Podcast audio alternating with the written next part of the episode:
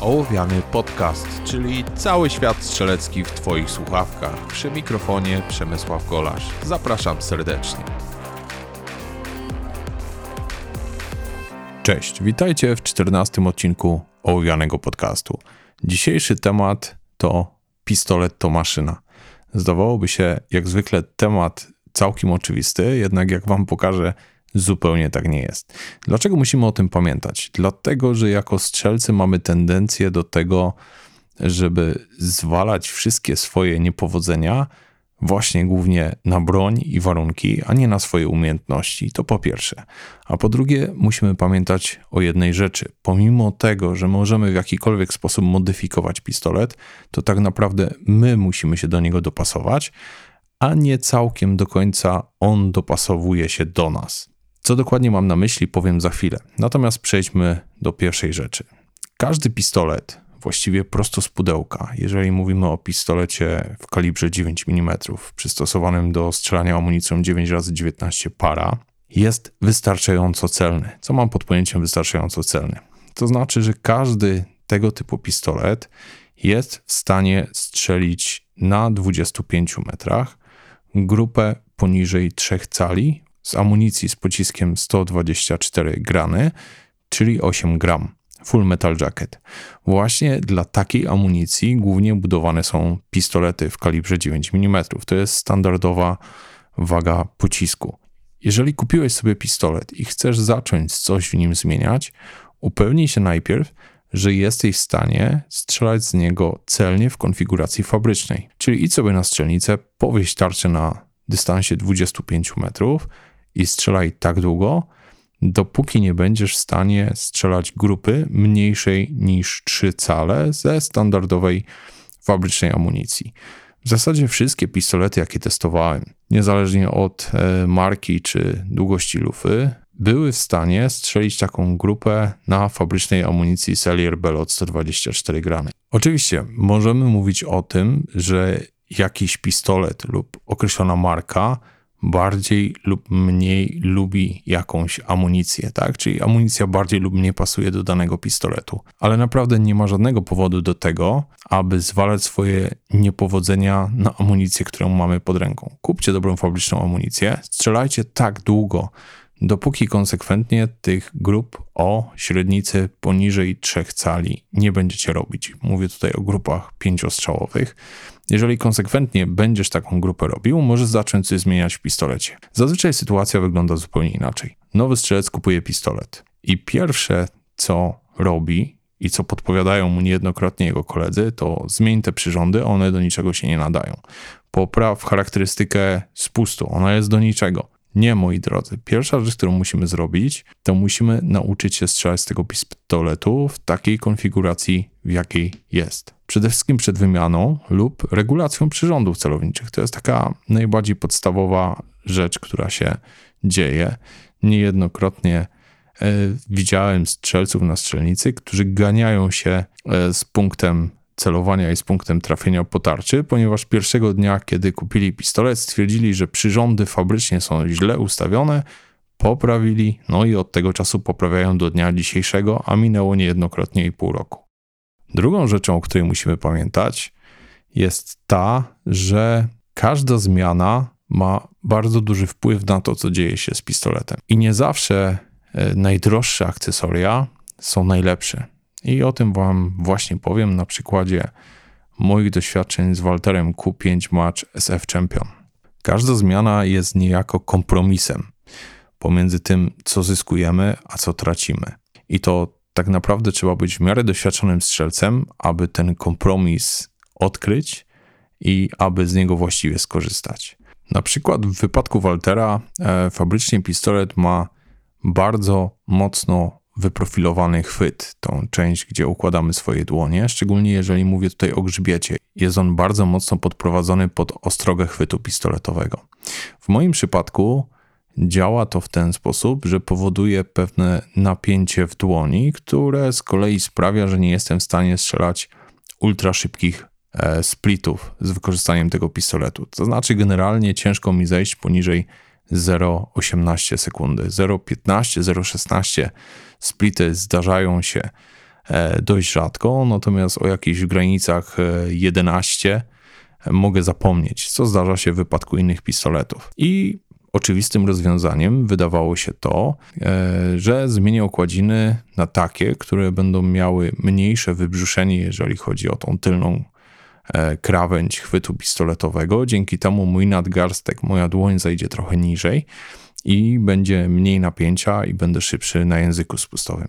Oczywiście, w momencie, kiedy zamówiłem sobie e, z Lock Grips okładziny, wszystko to okazało się prawdą, ale też okazało się, że była do zapłacenia pewna cena. I tą ceną, którą przyszło mi zapłacić za taką zmianę, była kontrola pistoletu.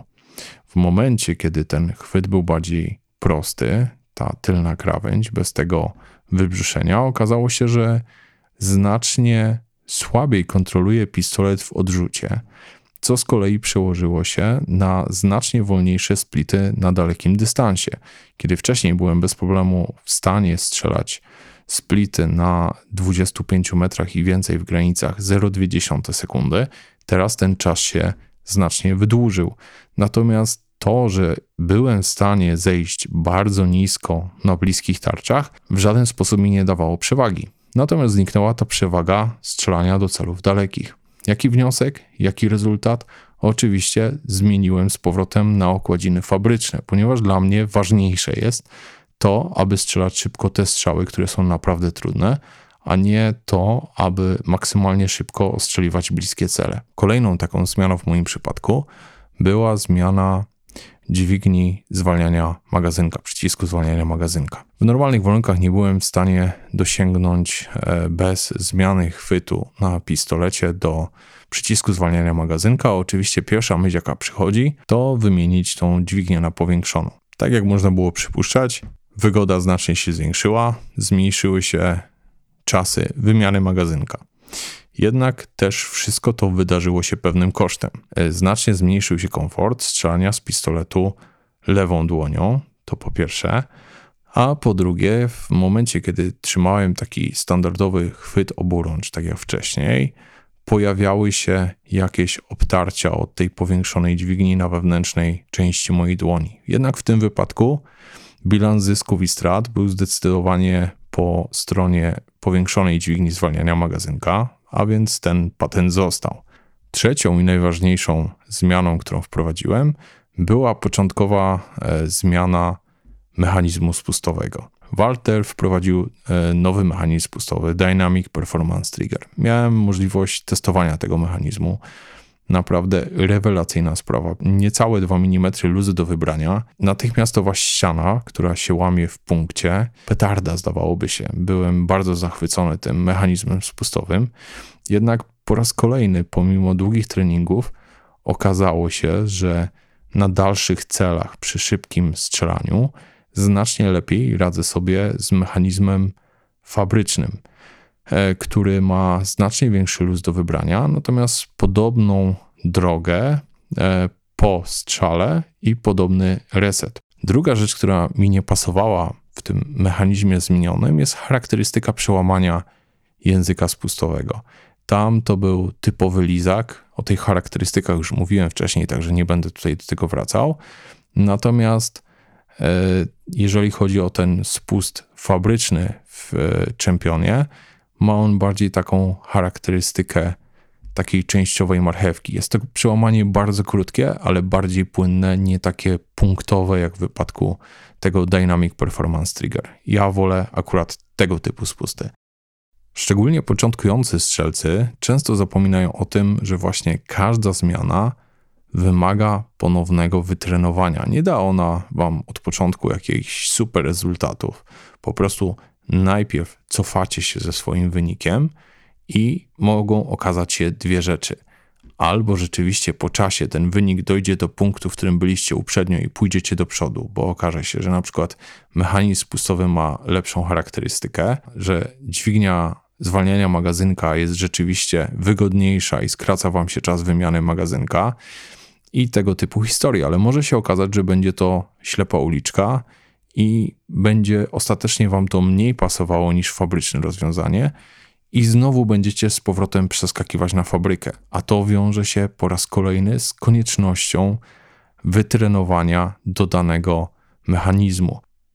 Największy właśnie taki dołek e, sprawności, dołek formy strzeleckiej, który się pojawia, pojawia się w wypadku zmian w mechanizmie spustowym. Bez względu na to, czy zmieni się opór języka spustowego, czy zmieni się e, ruch jałowy, czy reset, to wszystko będzie wpływało na to, że po raz kolejny musicie się nauczyć swojego pistoletu. Nie wszystko będzie możliwe do zmiany, nie wszystko w każdym pistolecie będziecie mogli dostosować do siebie, ale najpierw sprawdźcie, ile maksymalnie jesteście w stanie wycisnąć z tej konstrukcji bazowej, a potem rozważcie dokładnie każdą zmianę, ponieważ to wszystko jest bardzo czasochłonne i nie zawsze prowadzi do tego, czego byśmy oczekiwali, czyli do tych wzrostów naszej formy strzeleckiej i naszych wyników. Jako, że jestem w rozjazdach, dzisiejszy odcinek jest taki bardzo króciutki, ale to ze względu na natłok pracy i wiele rzeczy, które dzieją się dookoła.